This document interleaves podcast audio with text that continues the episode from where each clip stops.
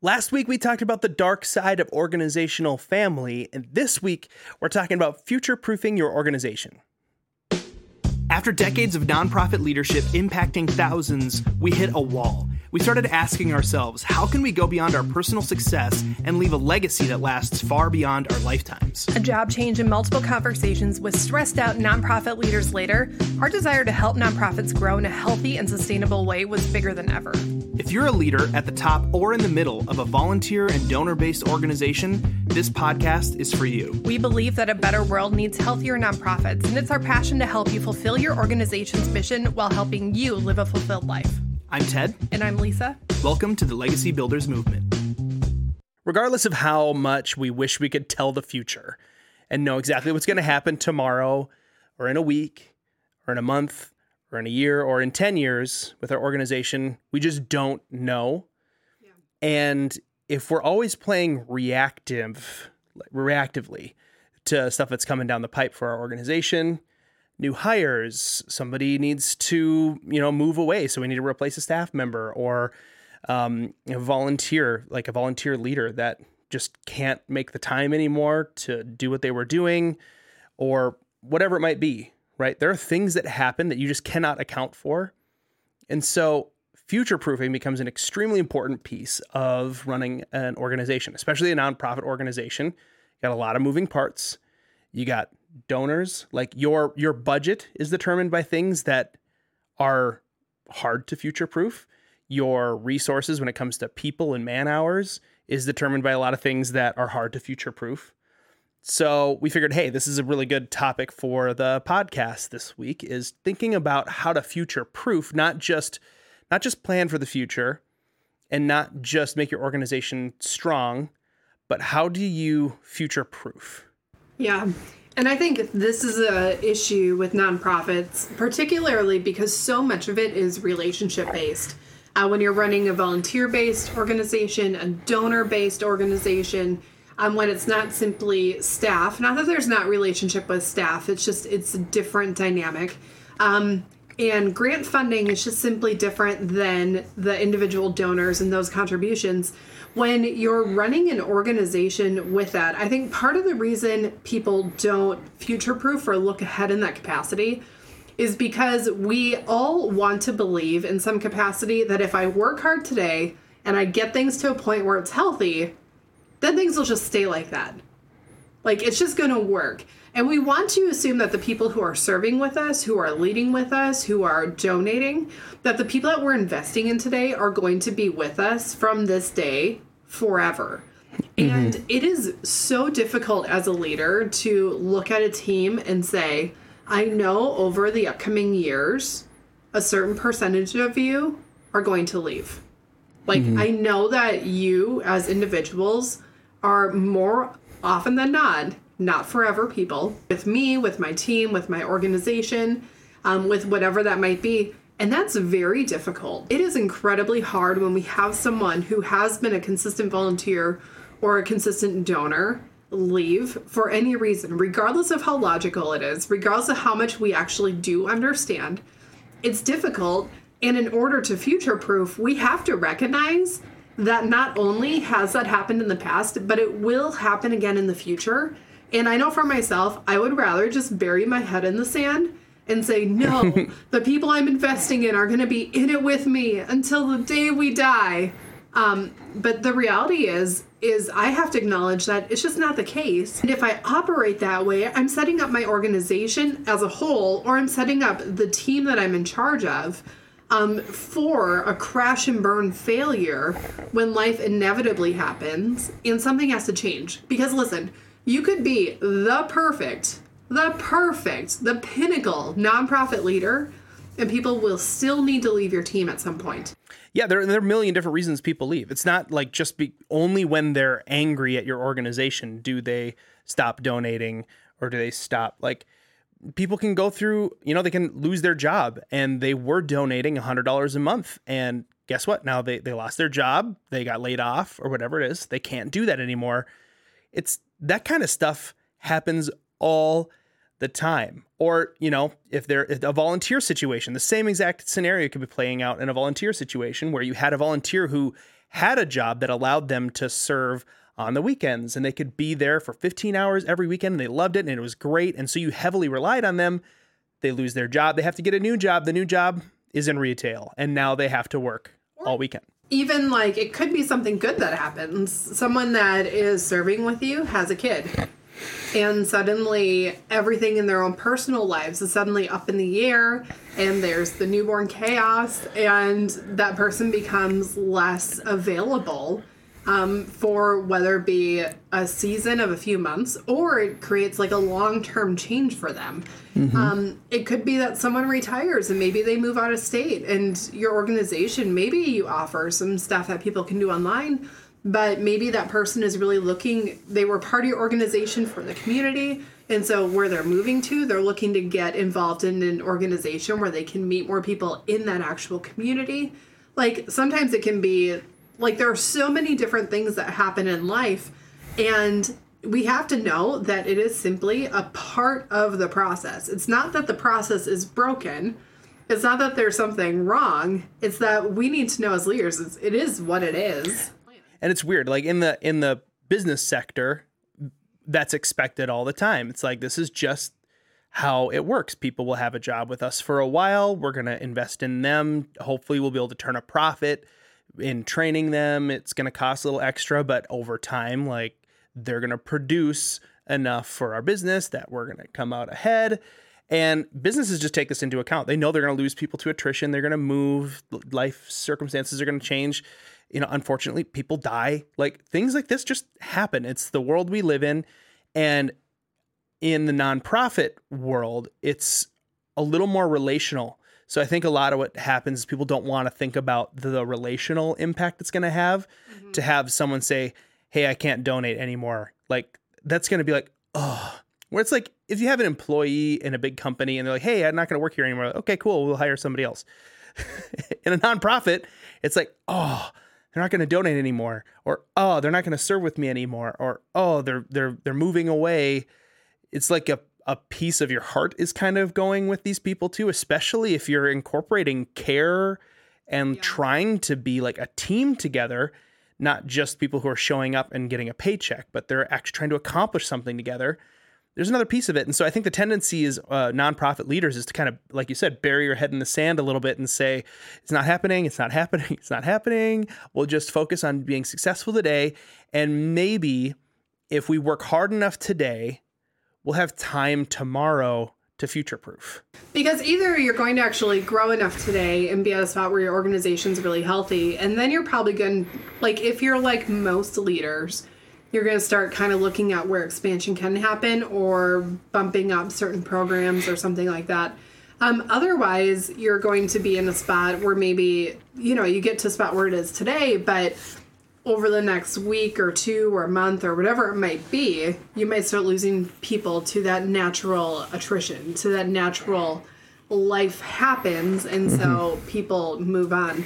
Um, I know for myself, we've talked about different various points of leadership, and one thing that I have had to work through is recognizing that people will leave, and instead of eh, putting my blinders on and completely ignoring it, being willing to say, um, you know what?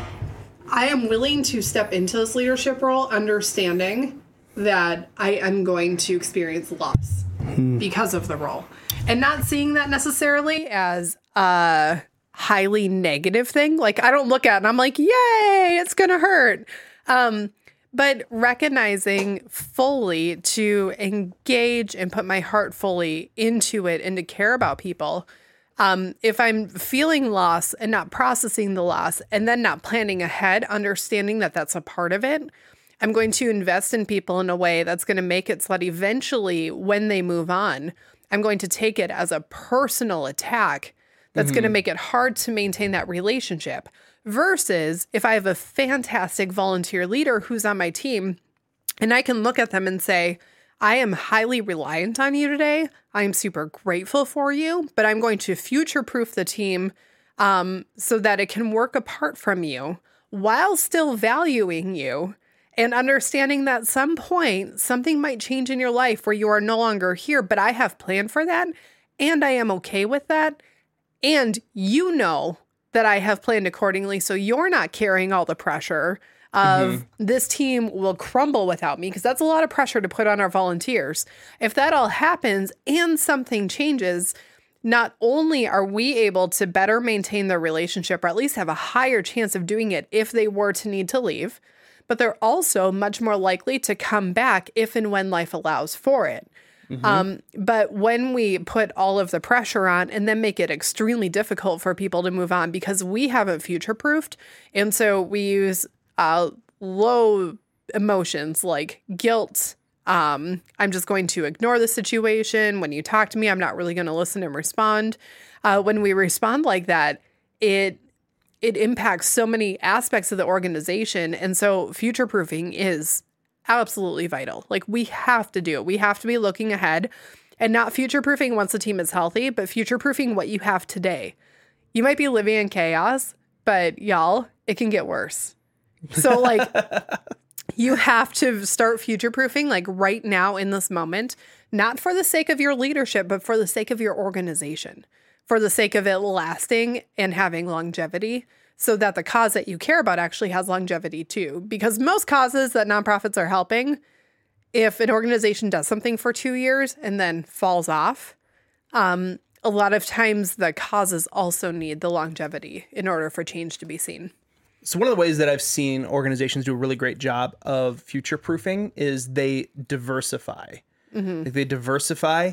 Um, when it comes to donations, this might look like instead of s- seeking out a donor that's going to give a thousand dollars a month, that's just one donor. That is like that is a fail point that could happen, right? Like something could happen to that donor that they're not going to be able to give a thousand dollars a month and now you're out a thousand dollars a month with just one thing that happened. Yeah. Rather, they say, "Hey, we're going to find, you know, 500 people who are going to give two dollars a month." Yeah. If Then you, you need a whole bunch of like you need a really crazy series of events to knock that out. yeah, if you have one donor who's giving a substantial portion of your budget, that is a fail point that you need to start future proofing against. Finding mm-hmm. other donors giving smaller, consistent amounts who can make up for that large one. Because if something happens, like just think through your budget. How much of your budget is coming in from that one, your one main person? You know who that person is. Or that one grant or that one Yeah. Yeah. Whatever it might be. How much of your budget is coming in from that? And if life happens and that one person has to make a change, what is the ripple effect of that on your organization? Like, we need to be very, very careful that we don't have, you know, we can't assume that that person will forever and ever and ever do it. They might have given every single month for the last 15 years. You are still not guaranteed that 30 days from now. right. And so thinking about that, but then also looking at in your organization your volunteers. Who is who is like the one or two or three volunteers that by far um, just like a donor might give like the highest percentage out of anyone in your budget, who's bringing the highest percentage of leadership to your organization, the highest amount of volunteers, the highest amount of all that other stuff. Right. Or, or just like I've seen this happen a lot. A, a team uh, in a in a nonprofit will have one volunteer who can serve like 20 hours a week. And so it kind of creates a complacency with the leaders in saying, you know what? We don't need 10 volunteers. We have one volunteer that does 10 volunteers' job. And they love it. Why would I steal them, you know, steal the opportunity from them to be in here? And instead of hedging against that and saying, hey, let's make sure we're finding a way, like, let's find a way for this person to still volunteer as much as they want to. Yeah. But let's not rely on that because one, mm-hmm. like a death in the family, hey, I got to move. Hey, I need to get a different job. I'm, I have, I'm having a kid. Like any of those things, or, you know, they get upset. They don't like being at your organization. any of those things happen. Now you have zero when you could have had 10. And like, I think what happens too is we've all heard that principle that 80, percent of the results come from 20% of the resources, whether that's, you know, donors or volunteers or people sharing their networks with you. I think the real challenge with future proofing is saying, is recognizing, because at any given time, yes, 80% of the stuff is going to be being done by 20%. So it's fighting that constantly Mm-hmm. and saying, okay, how can I get 80% of the results to be being done by 30%? Yeah. How can I be getting and like just trying to grow that Grow and having people in line to kind of fill some of those voids when they inevitably come. Yeah.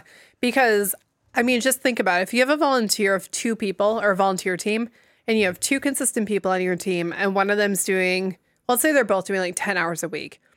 If one of them leaves, you are up a crick because now you're having to fill 10 hours extra of your own time doing that and you're having to train up another person and you're having to like do all these different things and maybe the other person for a season can take on some of the work but they can't take on 10 more hours every week of work and so that is a huge void in a vacuum now if you have 10 volunteers on a team and each of them are doing two hours of work a week so 20 hours, same 20 hours. Um, they've each been trained to do their own little two hours, so they don't know as much individually. Um, but as a whole, they're doing 20 hours a week. If one of them ends up having something happen in life, chances are between the other nine volunteers, you can get those two hours picked up for the short term while you train a position that's a lot easier to train. Training someone mm-hmm. for something that's going to take two hours is just simply going to take less time than training someone who's likely doing 10 hours of stuff.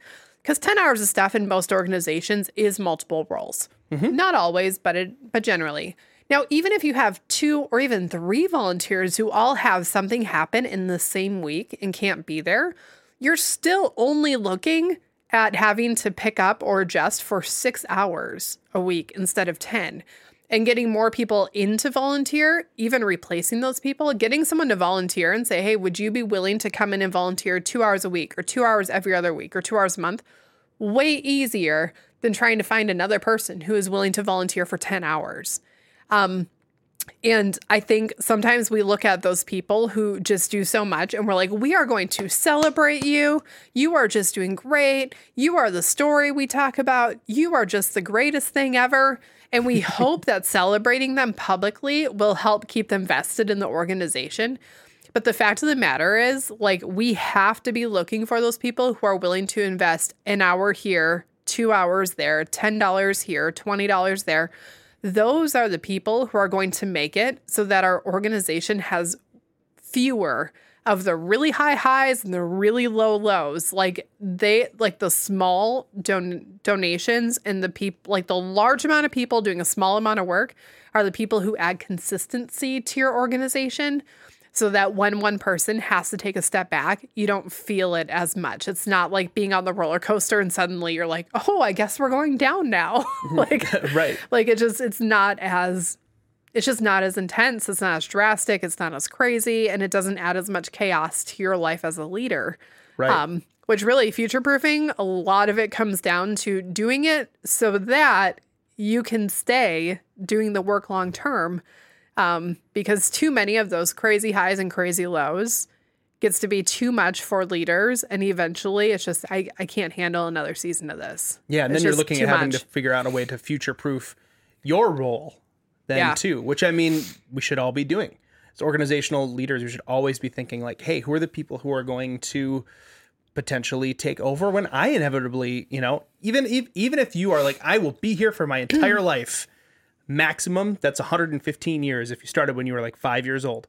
Okay, so um, you got to be thinking about how do I future proof this because none of us is guaranteed tomorrow. And if you care about your cause, which as a leader of your organization, I, I hope you are, you need to be thinking about how do I future proof even my role or like board members? How do I future proof board member roles? Because they're going to come and go too. And Yeah. it's, I mean, they, they, they tend to be a little more long term. Board member roles tend to, they, people tend to hold on to those and stick around for a long time. But, you know, things still happen. People need to step out for whatever reason, the health issues, things happen. How do I future future proof staff positions? One thing that we see a lot when working with nonprofits is there has not been a plan for when a staff member leaves. Um, and so staff members hold so much information in their head, and a lot of time it isn't properly documented. And so we'll have people who leave go through two weeks' notice. Sometimes they'll give even longer notice because they're like, I care about the cause. I want to give proper training time. Um, we were talking to someone not too long ago who had stepped out of a role, um, gave, I think it was like three weeks notice, gave a little bit extra so that they could not only hire, but then have extra training time. And then like two weeks after she was done, she was getting calls from the nonprofit asking, like, how do you get into this system? How do you do this thing? How do you whatever? And she was like, I don't work there anymore. Like, I can't come in every week to train your new staff person. It's super unprofessional as a oh, nonprofit. Oh, yeah. For your staff members, like if you hire someone, you say like, "Here's the contract. You do this. We pay you this." And then as soon as they're done working there, you start to reach out to them to ask them to like chip in more uh, back in. It's like it's just highly unprofessional. If if that happened in the business world, you would like people would like swear at you. Like it's Mm-hmm. uh, so it, don't assume that because you have some people who have agreed to volunteer that your pu- past Your staff former members staff are members are- indebted to no. you to volunteer now. Like they're done being staff members. Right. The contract is done. so you need You to have, have, to if you want them to yeah. volunteer, you need to earn that with them. They left your staff for a reason. Yep. They may or may not be willing to volunteer their time. But Mm-hmm. that's why a transition period is there, but it's part of future proofing. Like you need to know if this person were to have something tragic happen to them tomorrow and they were like, "Hey, I'm really sorry. I would love to give notice, but something just happened and I have to get out of state to go take care of some family stuff and I'm going to be out of cell phone range for the next month." Like, do you know what your staff members do? Do you have a system set up? Do they have systems set up? Do you have a place that you can go and find what they do every day and what gets checked and what gets done and how things happen? Like, Passwords to accounts that, you know, Hmm. maybe that they manage for, you know, various services that your your company uses. Or Like- like, how do they have the CRM organized? How do they have all of your donor lists organized so that when it's time to send them each like the monthly mailer? Do you know not do you know how they do it, but do you know where to find the document that lists how they do it? Um, this isn't just about assuming that they're going to leave, but I mean, we're looking at um, efficiency and training the next staff member. If that staff member is going to bring in a volunteer to handle it, that document is all of the training. Like, if they can write down what they do and systemize it, they can get a volunteer to do it. Um, it's Or at least part of it. at least part of it. yeah. So, I mean, like, we have to be thinking through that for every single role within whatever organization that we are leading. Otherwise, we are setting ourselves up to, like, every time someone leaves, to go through this complete panic mode mm-hmm. and then chaos. And then the training process takes way longer because instead of the person just being able to be trained, they have to go through and find all of the information somewhere. I think big corporations do this really well they understand like the lowest level employees, the beginning managing level employees, upper management employees, and then positions above there. They understand that certain people at this level and at this level aren't going to have longevity with their companies. And so they have everything systemized. So the training process is quick, the tasks are simple, and there's just a plan in place so that if someone needs to move on, they can get someone else in there and not spend two, three, four, five, six months training a position. Um, and I know that in our nonprofits, we don't want to have that much turnover, but we need to be thinking ahead. If this person were to go, If you were set up Like- to be able to do Oh that gosh. though, think of how much better it would be when turnover does eventually happen. Mm-hmm. No organization, no matter how amazing it is, has a 0% turnover. Right. You're going to have some turnover and if you're systemized well, when we talk about this is like one of the points on our legacy flywheel is systems. If you're systemized well, that new employee or that new volunteer that's being trained is going to see that and the trust level for your organization is going to go through the roof skyrocket. because they're going to say like, "Wow, this organization really has their stuff together. I'm so glad I'm part of this." Rather than their first week at the job being like, "This is such a mess."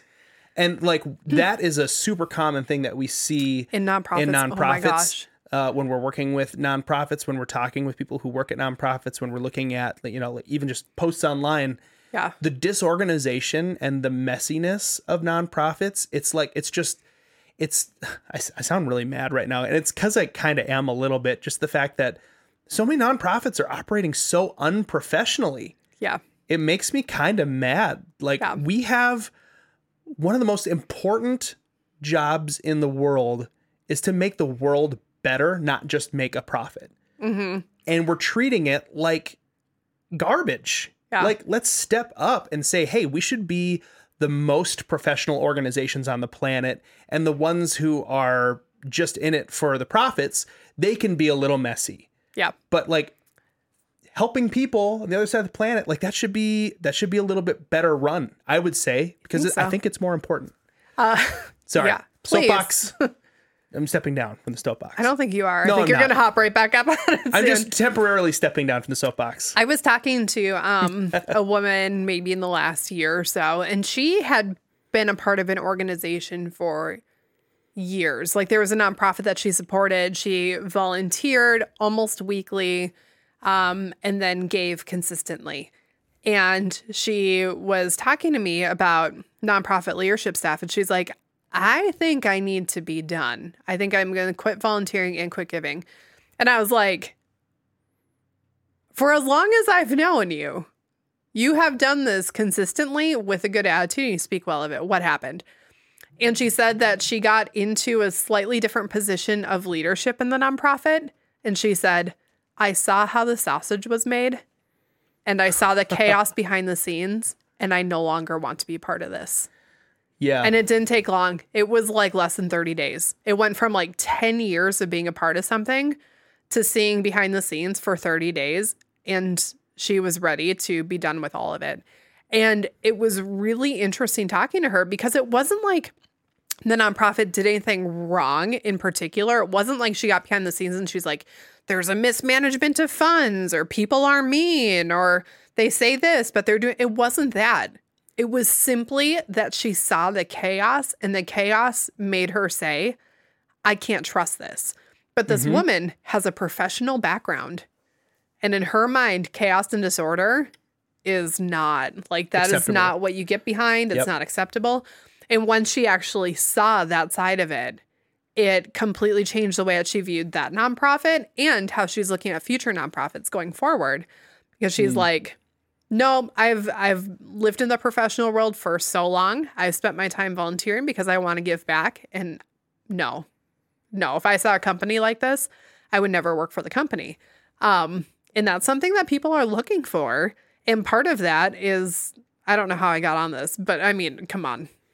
we we we got to be better than this, guys. it makes me think about what we had for lunch today we went to this really great restaurant called portillo's i don't know if it's like a giant franchise that's all over the place but it's like they they they just have really really good like italian sausage and hot dogs and i don't know it's just it's an awesome it's like place. hot dogs and burgers, and they're fantastic. Anyway, I'm getting there, and and you kind of had walked ahead after we ordered, and I was just kind of like looking at the kitchen because they have the the the kitchen where you can just see in, you can see everything, everything's open, you can see all the different employees working in there, you can see the deli line and and all this stuff, and I was just kind of taking it and just appreciating how clean it was and how organized it was and how you know the the employees were actually interacting in a way that was like hey this is a pleasant atmosphere and you know it's it's one thing to see how the sausage is made because it's all been hidden behind this secret wall and you get there and you realize this is like Like, McDonald's where they don't show you the kitchen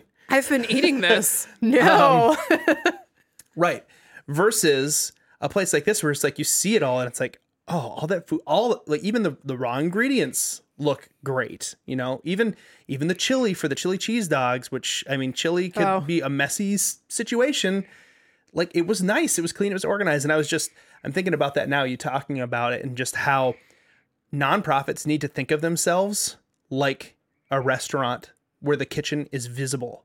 Mm-hmm. Because eventually people will see inside whether you want them to or not but if you treat it like a kitchen where people can actually see in and you ensure that things are actually working in a way that if somebody saw into the kitchen they would not you would not be embarrassed i think a lot of nonprofits would be future proofing themselves mm-hmm. better just because they're thinking about the fact that people are looking in they're seeing how things are running in here. They see that our volunteer teams are like they have we have full rotations of volunteers that are a few deep so we have lots of backup people who want to serve more can but people who can't serve more are not being constantly asked to yeah. people who uh, are wanting to get involved are not falling through the cracks. We have great leadership that is training and systemizing themselves so that way they can be duplicated in the future. And they're in the process of already training up people for if the worst thing wants to happen, if tomorrow I got hit by a bus, there's somebody who's ready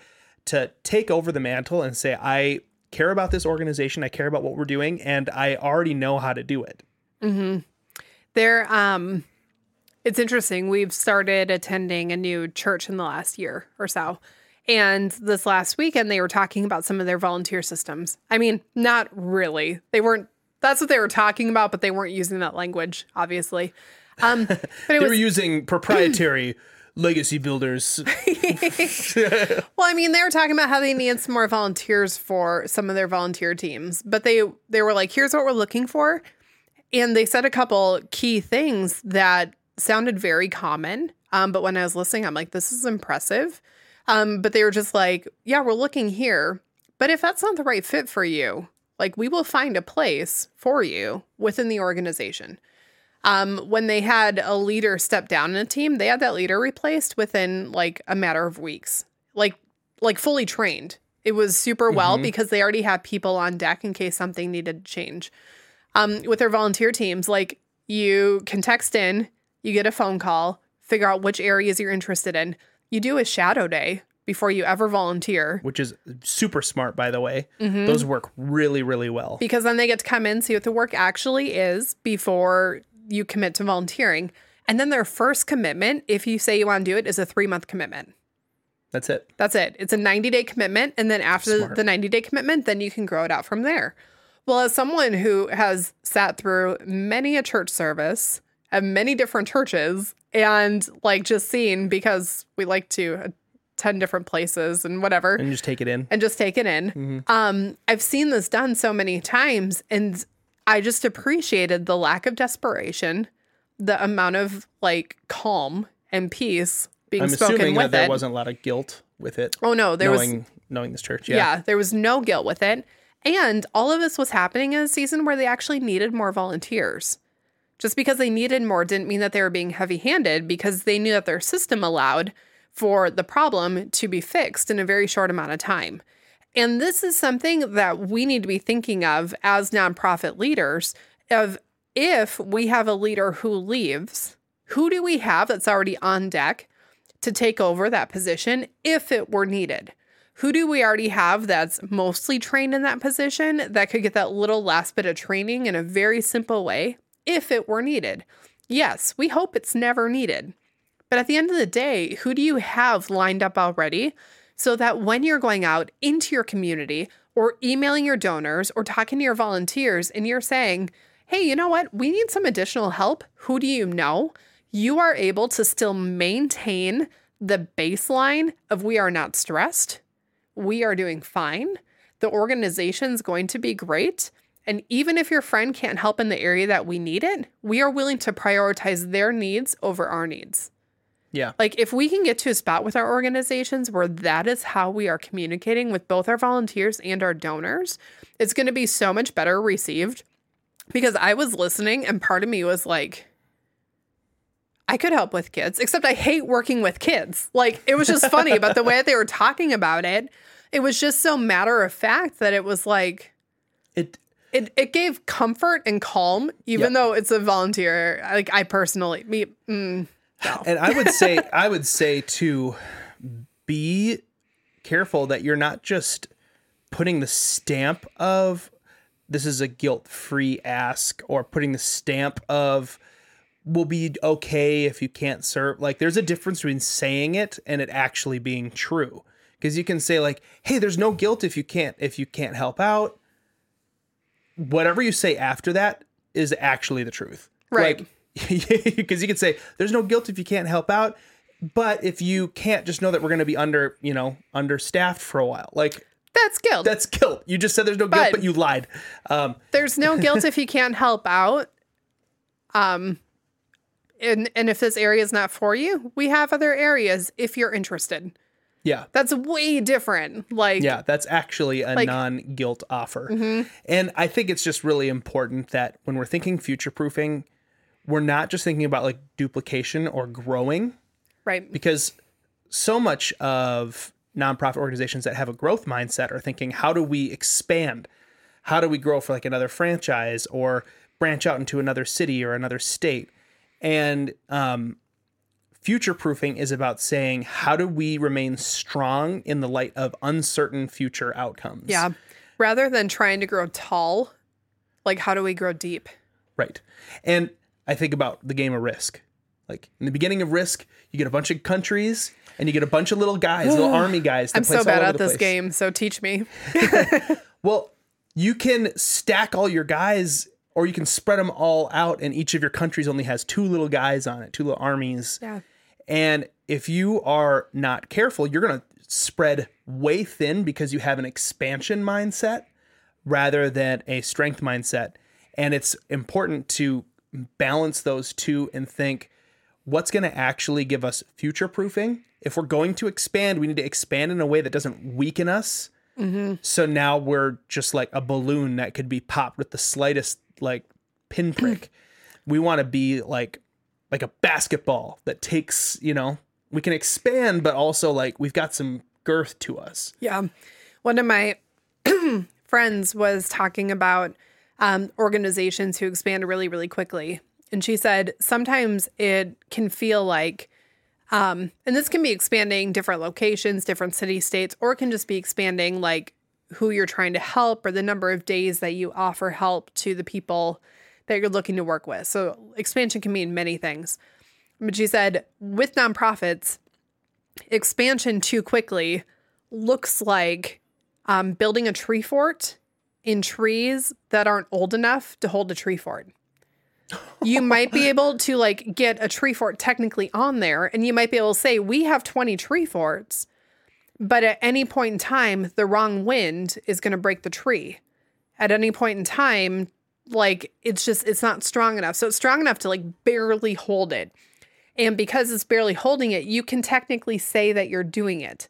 But that doesn't mean that there is the strength um, underneath it to actually hold up everything in place. And so it doesn't even need a storm. It doesn't need a tornado. It needs the wrong wind on the wrong day or a little bit of rain that freezes into ice and adds too much weight to the trees. It doesn't need a lot, but the wrong thing can knock out a large percentage of what you're doing in a very short amount of time.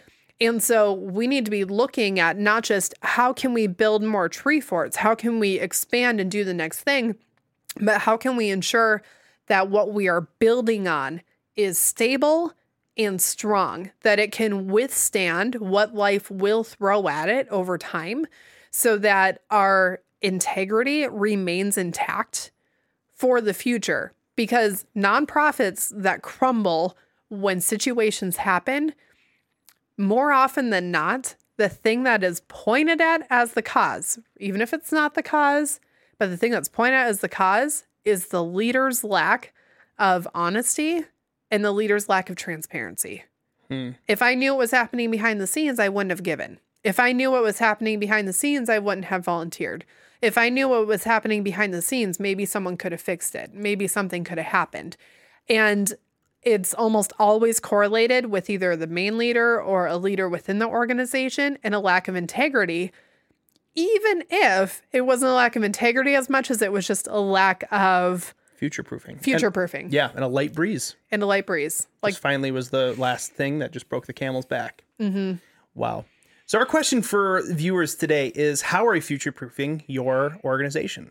What are you thinking about to make sure that should a random event, whether it's big or small, come around, which they inevitably will, what have you got in place to make sure that your organization is protected from that?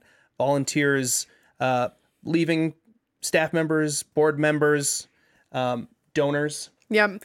And if you're looking at going like, um, my answer to that question is nothing, then we encourage you to look at your top donors and volunteers, the ones who are doing the, most. The most, and kind of start seeing how you can start to future proof their positions in particular. Um, because we want to see you succeed long term. We always love hearing from you guys. If you got questions for us or just like this has sparked an interesting story you'd love to share with us, we would love to hear from you. You can go ahead and send us, send us an email at legacybuildersoffice at legacybuildersmovement.com. Thanks for listening to the Legacy Builders Movement. If you appreciate this podcast and find that it's valuable, the best way that you could help us is to subscribe and leave us a rating and review. To learn more about Legacy Builders, go to legacybuildersinternational.com. That's legacybuildersintel.com.